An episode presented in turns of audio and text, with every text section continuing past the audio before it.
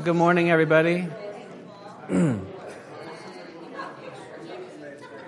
want to get started this morning because I, I predict that you guys will be commenting a lot today. Not that you guys ever do. But. So, uh, this is the last week of the Job class. Yay! I was just telling Josh, I, I'm not. I'm going to be honest. I'm kind of glad this class is over in some ways because it's been a hard class to do, to put together. And like yesterday, I went out to dinner with Christy, and I was like, the whole time, I'm like, like despondent, and I realized that I've been thinking about really hard things all day long, and it was kind of ruined my evening. Um, but it's been at the same time, it's been a super good class to go through, especially for me with going through things I'm going through in my life in general, to remind myself of some things and to learn new ways of looking at how God works in this world and how He doesn't, uh, and kind of getting some of that into perspective. Uh, so let's pray real quick before we get started. Father, thank you for bringing us here together. I, I say that almost every week, but I, I'm truly thankful that we're here as a family to talk through hard things and things that we don't understand and may never understand. I pray that today you'll help, help me to, and help us all to have wisdom to understand how to process a world that doesn't make sense, where good people get hurt for no apparent reason. Help us to understand that and to help people outside this room process that without hating you. In your son's name we pray. Amen. so last week I kind of did a summary of some of the main ideas in the book of Job. It was kind of like the wrap up of the, the book itself. Uh, we also talked a little philosophy, um, which was it's always fun. Uh, but I didn't get into talking about some of the connections to the rest of Scripture that you can find. And I was going to do that this week, but I, the more I thought about it, the more I got into it, there's a lot of it, and it doesn't really it's interesting for Bible nerds, but and I, there's some cool things there, especially about Job being this suffering servant. That just like Jesus and in, Isaiah and the, con- cool connections. But it, if you're interested in this, if you want to learn more, I a, a lot of this I, I, I was going to get from this uh, this episode of this podcast from the Bible Project from July 14th. It's called Solomon the Cynic and the Job You Never Knew. So if you want to learn more, it's a fantastic episode. The, all the whole podcast is really good, including their videos. But that's that's where you can get all the cool connections to stuff. So this week I want to get into, as promised, talk about. I want to spend time talking about the problem that we uh, we honestly have to deal with um, when we're Christians in this world. Because we live in a world where horrible things happen to truly good people. Um, I've talked a lot in this class about how Job shows us that while we may not have the wisdom to understand what's going on uh, and why these things happen, God does. And trusting Him and submitting Him to, to the one who understands is, to me, that's, that's the key to getting through a lot of the suffering and difficulties that we have. And it, it's one of those seems simple, but it's infinitely hard type of things. And it's a process. It's not like you wake up one morning and you're like, I'm totally submitted to God's leading me and whatever. You know, it, it's, it's hard. Uh, and I hope that that helps some of you. It, it helps me a little bit. Um, and I, I hope it comforts you as it does me. But let's be honest, this stuff is just hard. Hard stuff is hard. Um, I was thinking of a couple examples here in at Meadowlark. It's, it's hard when your brand new baby suddenly has an infection that destroys much of his brain. Uh, it's hard when your little boy who just wants to be Batman has cancer that just keeps coming back. And I can't say this. It's hard when you're told that um, you have one, not just one incurable disease, but two they're going to rob you of your ability to move and your mind and all kinds of things. And that your body is eating away at your spinal cord. And it's not just ongoing health issues. I mean, people in this room have dealt with so much and will deal with so much more. Um, death that comes way too early or too young, disasters leading your house to being destroyed, being abused by people you trust, spending your childhood feeling alone and unloved as your parents spend their days drunk or high, being shifted from one horrible foster home to the next. I mean, I could go on, but I don't think I can. and I think probably don't want me to remind us all of this all the time. But the thing is, none of us deserved any of these things. And that's kind of the point of Job, like I said last week. Um, we intellectually know that the world isn't set up so horrible things just happen to wonderful people, but sometimes it feels that way. And you end up feeling angry and kind of lost. And it can be easy for your anger to turn to God because even if you don't think God did these things, you still know that He could have stopped them. At least that's our belief. And why didn't He? And it just leads to more and more questions. And it becomes easier to get to the point of hating God and then apathy toward God. And then even just deciding that God doesn't exist because of it. Because a, God who would allow this stuff to happen is not a God of love, He's a God of cruel jokes. That's, that's what we start feeling. So in, in the movie Patch Adams, it's from 1998, it's like ancient history now. Um, Robin Williams played a real life guy named Patch Adams, who he was an idealistic and fun loving doctor who he created a free clinic to serve people in need and to bring them joy and, and, and happy, a happier life. And in the movie, things are going great. He's got the clinic going, and his, his girlfriend, but, but then his girlfriend who works at the clinic tries to comfort a disturbed patient who ends up killing her and then killing himself. And I, I didn't warn you, but we're going to show a video in a second here, Joshua. Um, it's what happens is obviously not fair, and it's not right. And Patch is so angry with God. He, he starts out the movie kind of being suicidal, and then he realizes that being, having joy changes other people as well, and he becomes a joyful, happy person. And then he gets so angry at God, he, he finds himself near the end of the movie standing at the top of a cliff.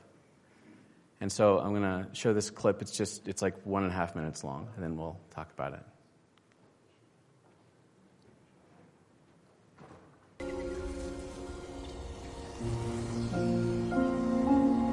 So what now, huh? What do you want from me?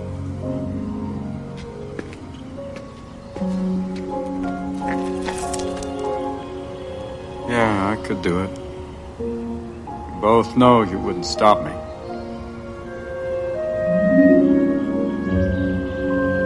So answer me, please. Tell me what you're doing.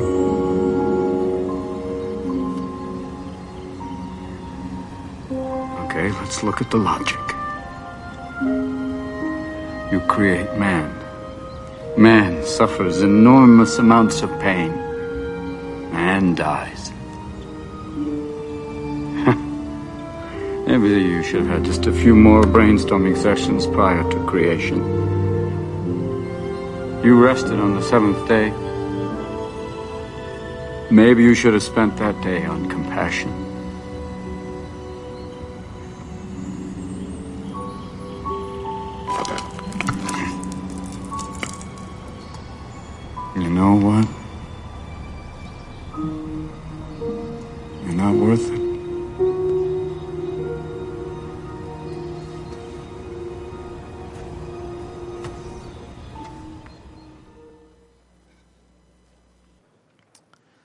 Uplifting clip. So, in, in philosophy, this dichotomy between God and evil is referred to as the problem of evil or the problem of pain. Uh, C.S. Lewis, you may be familiar with his book, The Problem of Pain, which is a really good book on this topic. Um, but make no mistake, this is a problem that we, if you haven't encountered this with especially non Christian people, you, you will and and I, not especially non-Christian, but any, anybody that's alive.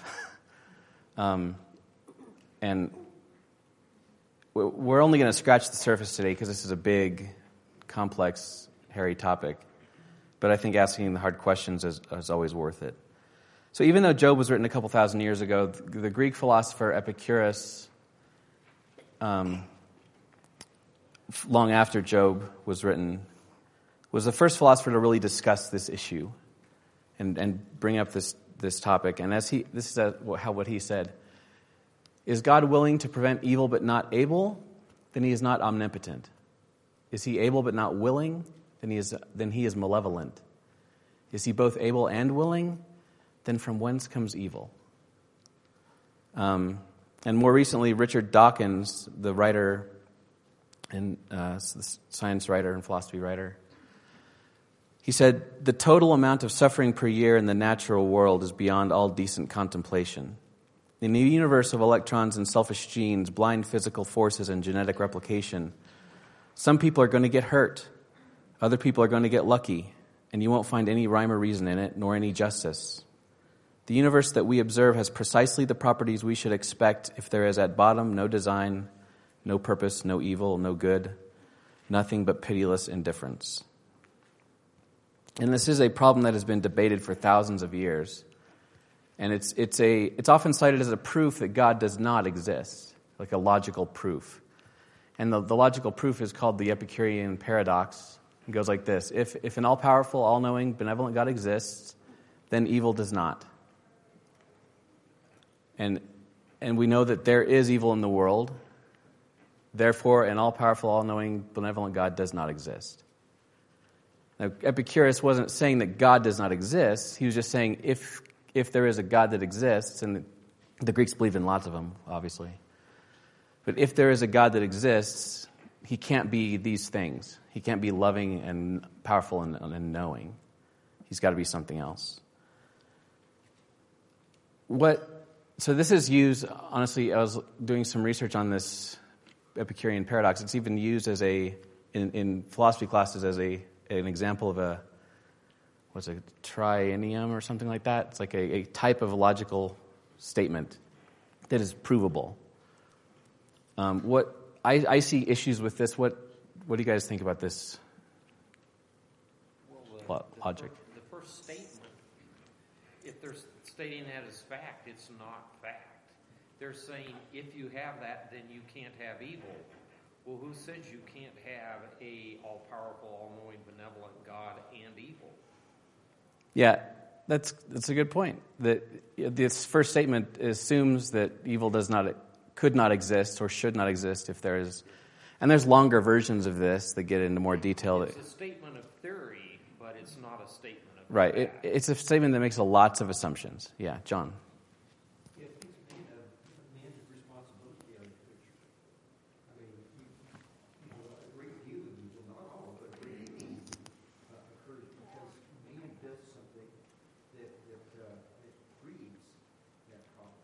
It takes away a lot of man's responsibility.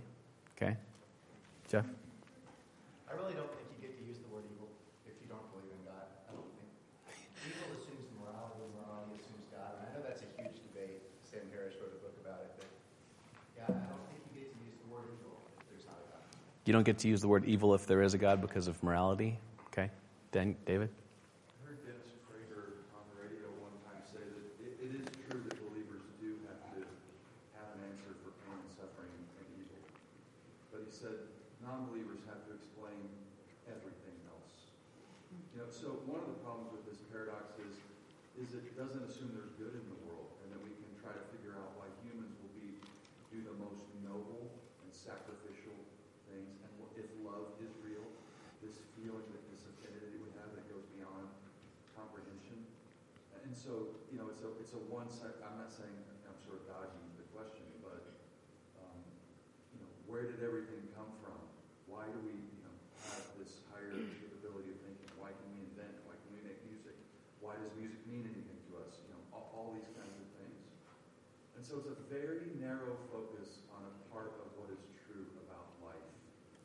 Absolutely. It doesn't focus on life itself.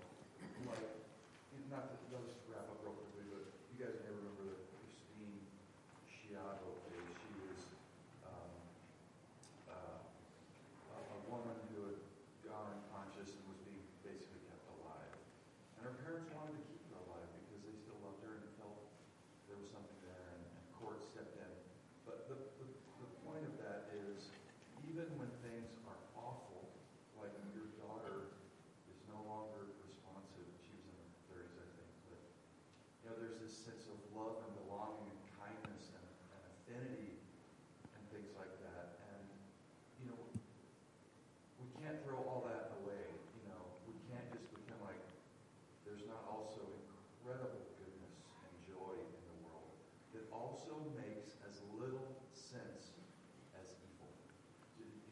Yeah, and back to the one of the first things you said is that if uh, believers do have to answer this kind of a paradox that there is evil, we have to answer the, the world, the fact that there is evil in the world.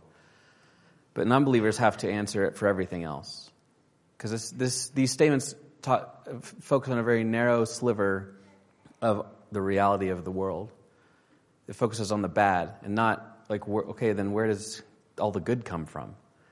Back to what Richard Dawkins says that if the, the properties we see in this universe are exactly what we should expect if there's basically no God, no design. But where does the good come from? Yeah, Christy. I don't know that I'm really answering your question. But, um, again, I know I've said this before in this class, but it feels like we have to separate out evil and indifferent, like tragedy, because there is a difference. I mean, someone's house being destroyed by a tornado was not necessarily evil, it was an indifferent tragedy. And so there is a difference between just bad and evil and the good. And so I think, and that's really hard because we talk about it all as one thing. Well, there is a difference between evil and just bad things that happen. But often, when people are discussing this idea and this topic in, in general, they combine the two. And, and it, it, you could argue that, like, a baby dying of cancer, that's not an evil thing that happened, but that, that's pretty horrible. And that's, that's what I'm getting at. Not just evil, and a lot of the phrasing in, in the philosophy refers to evil, but it's just bad things happening, is what I'm getting at. But the good things are still happening, yes. But I see why Richard, like, when you lump them all together, I see why bad and evil together, I see why he kind of took one true thing and sort of spun it in his own way. Kind of, I mean, yeah, he's like he's good at that. Yeah. Lies. yeah. I feel like even if God had no evil and He just controlled it so it was all good, we'd still have a problem because, well, I want free choice, and God is not letting me choose, and that's part of an all-knowing, all-powerful, benevolent God is that He allows us to choose, but men are children of wrath, you know, as it says in Scripture. So I just, I feel like God can never really win if it was really up to man because we're all over the place. We want to choose, but then we don't like what people choose. So how can God exist? So if God creates a perfect world, well then, but I don't have the choice. You know, it's like Yeah. Well, I love what you said that God can never win if it was up to man. And that's what a lot of this really comes back to is Uh, like the whole point of Job is, like I said before, that we, we want to do things our way. We want to take from our tree of knowing good and evil and do it our way instead of letting God show us his way. And when we do that, we're always going to disagree with God because we are much smaller and much more imperfect than he is. Yeah. I feel like Richard Dawkins doesn't have the right to say that because the, the to say that this is what we expect from a world um, without a God because that comes from a viewpoint of this is a world without a God. Okay, we'll warp our understanding to surround that, to surround Yeah. the world without God. a lot of these philosophies, to be honest, they do start from a place of assumption instead of starting from a place of logic. And and when you start, and we have to be careful that we don't do the same thing if we want to argue about this stuff or discuss this stuff with people as well. But um, it, it, it's true. Uh, yeah, you had something to say? Okay, not anymore. Yeah. I just um, had a question. Since there's so much more discussion on the problem of pain as opposed to the existence of joy, I was just, and maybe somebody who has experienced great pain and great joy could answer this better, but does, does evil or pain, when it happens to us, does it feel more painful than the joy feels joyful? Because there's so much more. Does the pain feel more painful than the joy feels joyful? Is it imbalanced? Are they imbalanced? Well, if, I mean, I, I've not had all the experiences in the world, but you can't have the more the more pain you have, the more joy you can understand. Make sense? Because it, it you, and that's honestly that's one of the, the responses to this whole concept is that you you can't. One of the reasons pain and evil have to exist in the world is so beauty and joy can. Because you, you, if, if all you have is light, you can you, you don't know what darkness is, and vice versa. Jeff. I think it's weird that you said that because I was actually just thinking the reverse of that. The more joy that you have, the more pain you can understand. The, the reverse is absolutely true. Yeah. And the reason I think that's so important is because n- none of us were born with wings. And, and so not having wings doesn't cause pain in my life. But if we had all been born with wings and I wasn't, I would have great pain. And, and I think that that's true of so many things in life that um, Bob Bland told me one time, he said, my, my vision was taken from me. He said it was never good, but it was taken from me. He said, but people who are born into this world without vision don't suffer by not having vision. They don't know what they're missing. It's true. Suffering doesn't really happen until you have something that's gone. see that in Job. Yeah. I, I, I see that he says, man, I, I actually came into this world naked, and I know that in my mind. But the truth is, I've latched on to this world and things I love. If Melinda were taken from me, it would cause great pain. But if I had never had her to have that joy, to take the pain away from me, I would never be in a position to experience that. Taste of honey is worse than none at all. Right. It's, it's, it's a great question. So uh, I'm going to have to Steve, stop for a second. real quick Yeah. before you move Except for this one. You know, I, th- I think you look at, you know, s- some of what the the past philosophers have said, and I think we fall into the same trap. We look at our life here on earth, and I, you know, I think that's the human nature. We we look at what we can understand, and that is our life as it exists, yesterday, today, tomorrow. We really can't conceive eternity very well. And should we be judging God by what happens during our life here on this earth, or if we looked at the greater picture, our eternity? You know, this is not our home, but we get really, and I don't want to, I don't want to minimize people's feelings, but we put so much emphasis on how we live, however many years we have on this earth, as opposed to looking at what God has in store for us for eternity. And so, and I think that's just our, our mind isn't able to really conceive eternity. We tend to live in the here and now. But if we truly focused on eternity and what God has prepared for us, I think it would help us better handle what living here on this earth throws at us.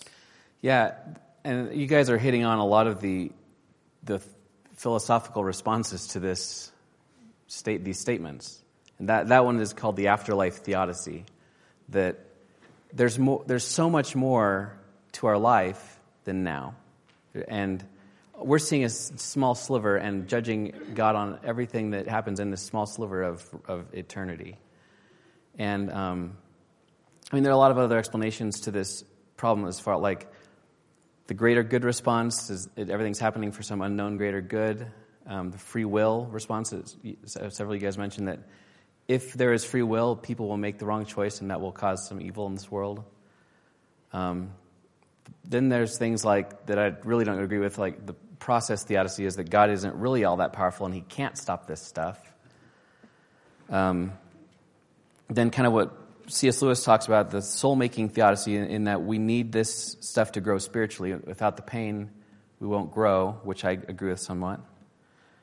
Um, the cruciform theodicy is kind of strange. This, suffering is required, is required for love, which is why Christ suffered, and so God created suffering and pain so Christ could suffer. It's kind of weird. Um, then people, some people just deny that evil exists at all. Some people say that this happens because of previous lives and karma. Um, pandeism, that God can't intervene because he is the universe or something. And then God is evil. And I mean, there's so many more. Um, and even if we even if we don't agree with this logic, we still have to agree that bad things still happen to good people, no matter what we want to think. Yeah, Joshua. I was just gonna say too, when we when we ask the question, could God get rid of all evil on the planet? Yeah, he could. I think we don't take into full account what evil is. And so if God did remove all evil from the planet, all of us go with it. Um, we we all have have the state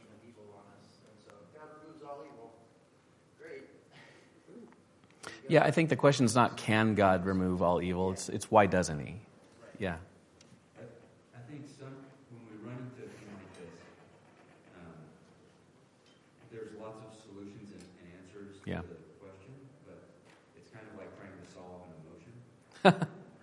It's- I- good. When I encounter an emotion, because I don't really understand them or feel them, but when I encounter someone else with one, what I want to do is solve it. And uh, I don't know if there's anyone else who has ever tried to do that, but it doesn't work. Um, like, oh, you have an emotion. First of all, that's a problem. And second of here's how to stop having that emotion. Here's why that emotion is wrong. That Right. So I think a good first step is to realize that you can state the problem imperfectly and you can be missing some of the nuances, but man, it's still a legitimate um, feeling. And so I think one of the lessons in Job is like, stop. Take a breath before you solve it and rest in the fact that Psalms is trying to solve this, wrestle with this problem. Job is trying to wrestle with this problem. And there's not a thing that I'm going to be able to say to someone that will take that emotion away, right? Yeah, I, like- that trying to solve an emotion. Ravi Zacharias said about this the, the, the problem of pain is it, it should be seen as a mystery. Getting to Mars is a problem. Falling in love is a mystery. It's, it's, it's a different kind of thing. And trying to come up with answers all the time is not always going to get you where you need to get. Um, and you know, having gone through this class, through the Job class, of course, we've answered this issue to, without out any doubt. But it's one thing to sit in this room and theorize and debate various ideas, and it's another thing to go through some of this stuff. Um, so, what should we do when we are dealing with true pain and suffering ourselves as Christians? What should we do? should we do? Anything? Yeah. Um, I think be ready for it. Um, Be ready for it. and What I mean by that is, you know, I always had this idea before I, you know, I, I had the experience of going through some suffering. Brittany had cancer in 2017. Um, and my, my idea before all that happened, before I really gone through any real, you know, kind of suffering on a personal level, is isn't it kind of silly to like when something happens to you, then start questioning God and questioning why this stuff can happen and like you know people lose their faith over stuff like this and you're just like you know stuff happens, you know, unspeakably terrible stuff happens on a daily basis all over the world, good and bad people like and you don't question God until it happens to you, which is kind of a completely self-centered mindset and just you know unaware of it's it's just a selfish mindset. Like why are you going to wait until something happens to you and then start questioning God? you know, good and evil, and does there does God exist? Because now it happened to me. It's like it's, it's cool if that happens Yeah. to that guy over there, but when it happens to me, now I'm going to start questioning God. Yeah, it's good to be prepared and start thinking of some of this stuff before it happens because we know it's going to happen. But let's be honest, none of us think anything's going to happen to us. I mean, we, we kind of dig on teens for thinking that they're going to live forever, but we, we're, the, we're the same way until suddenly we're faced with not living forever in very real ways. Yeah? Yes, you. Sorry, Cindy. We had a choice tonight as we were to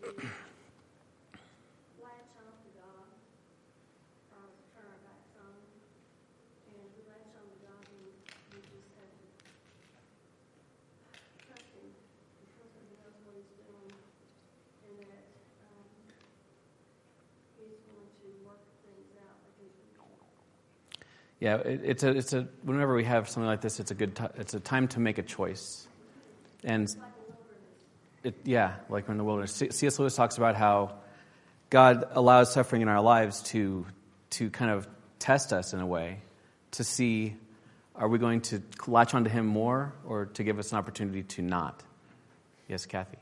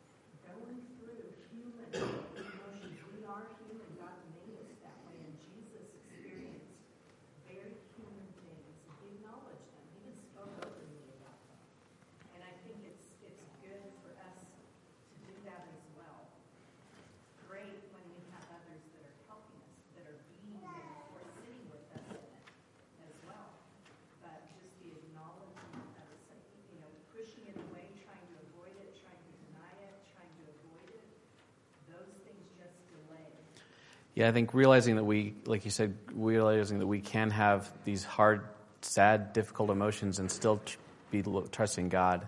And I, lo- I also like what you said, going through this with each other, because that's something that's very important, I think, for a, a family like the, a body like this. Is when people are going through this, don't just say praying for you, you know, and walk away. You know, try to go through it with them. I mean, we're we're a family. We're we're supposed to be very close with each other and help each other through this. And like my immediate family has been very good about helping me go through the, the struggles I'm going through, but and you guys as well. But it's it's just so help important to help each other when when things like this happen. Yeah, Chuck. Um, I, I, I'm a lot like Nathan in that even with philosophy and theology, those are things I don't even spell right. And I just don't click with those principles and, uh, and like that. But so in, in, in this realm, I try and put things into in an area that I am familiar with, that I am comfortable with. And one area that, that uh, relates to this very directly, in my mind anyway, is raising our kids. When our boys were young, their attitude might have been on that, that previous slide, if mommy is able to fix anything and buy anything, why are we having Brussels sprouts? There would be no Brussels sprouts. In a perfect world, there are no Brussels sprouts. right. In a perfect world, I wouldn't have Brussels sprouts on my, on my, on my table. How do I deal with this? Daddy, do you want my Brussels sprouts? The dog. Maybe the dog will take my Brussels sprouts. But mommy's responsibility is still to help those kids to grow up to be strong, healthy, to have the vitamins that they need, the minerals, and have a nutritious meal. Right, and that kind of gets to what, what I think Job is getting at is that we, we, don't un, we don't get what's going on in this world. It's like we all know, we all know that whether you have kids or not, you understand that if you try to describe something to a four year old, they're not going to get everything. You're going to have to explain it to some, some things are just going to happen to them, like they're just going to be fed Brussels sprouts. And they don't get it, they don't understand why. But so you have to explain things in very basic terms, and sometimes even then they may not get it. And we're like that with God. There's so much that we don't understand, and we couldn't if we tried.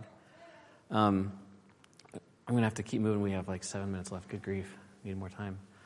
Um, I'm not going to have time to read through these scriptures, but uh, all of them. But there are many verses, many more verses than this in, in the Bible about that, that address this issue of suffering and how, uh, like Romans 5, let us glory in our sufferings because we know that suffering produces perseverance, and then character, and then hope, etc. Um, and there's lots of, Paul talks a lot about glorifying and praising God for the sufferings because it helps him in a lot of ways.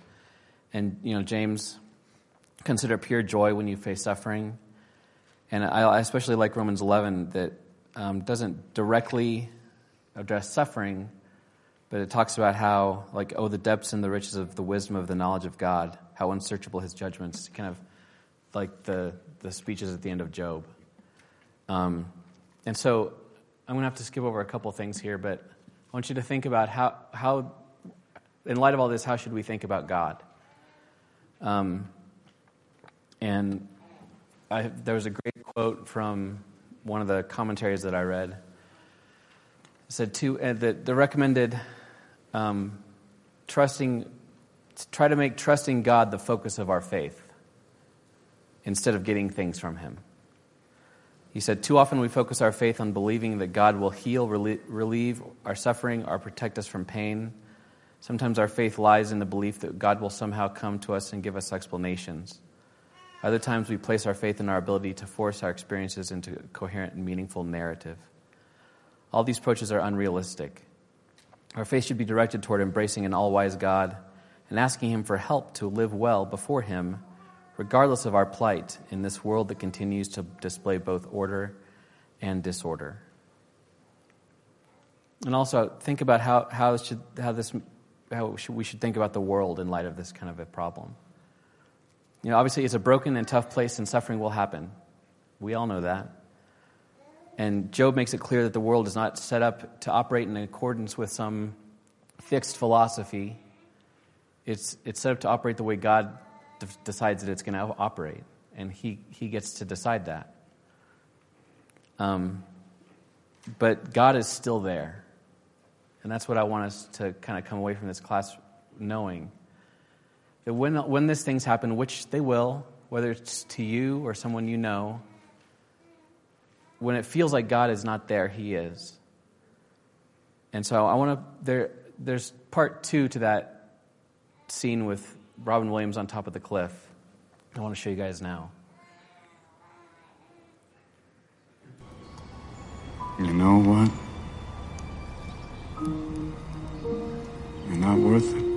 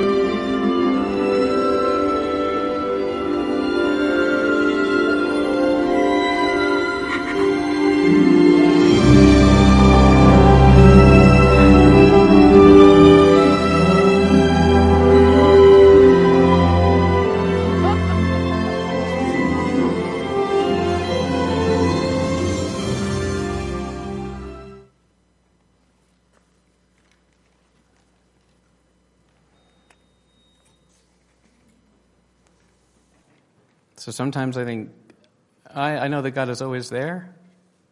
Sorry. And I think He has ways of showing us that. And I think it's more often than we think. Um, sometimes it's in your face. Like I mentioned, the, my bike ride when the song started just came on. And sometimes you have to be open and look for it. But He's always there, and He wants us to trust Him. And I'll close with this. It's the best comfort I've found that. I'm sorry. This whole class is just wrecking me. uh, that in Christ, death is not the end. Pain, suffering, and injustice, all these things will go away. And there's definitely more than now. And this world is not my home. And like Jim was saying, try to work on an eternal time scale, not just our time scale. And we're back to God's speeches in Job. He says the universe is more complex than you could ever comprehend it. And he basically says, Trust me, I got this.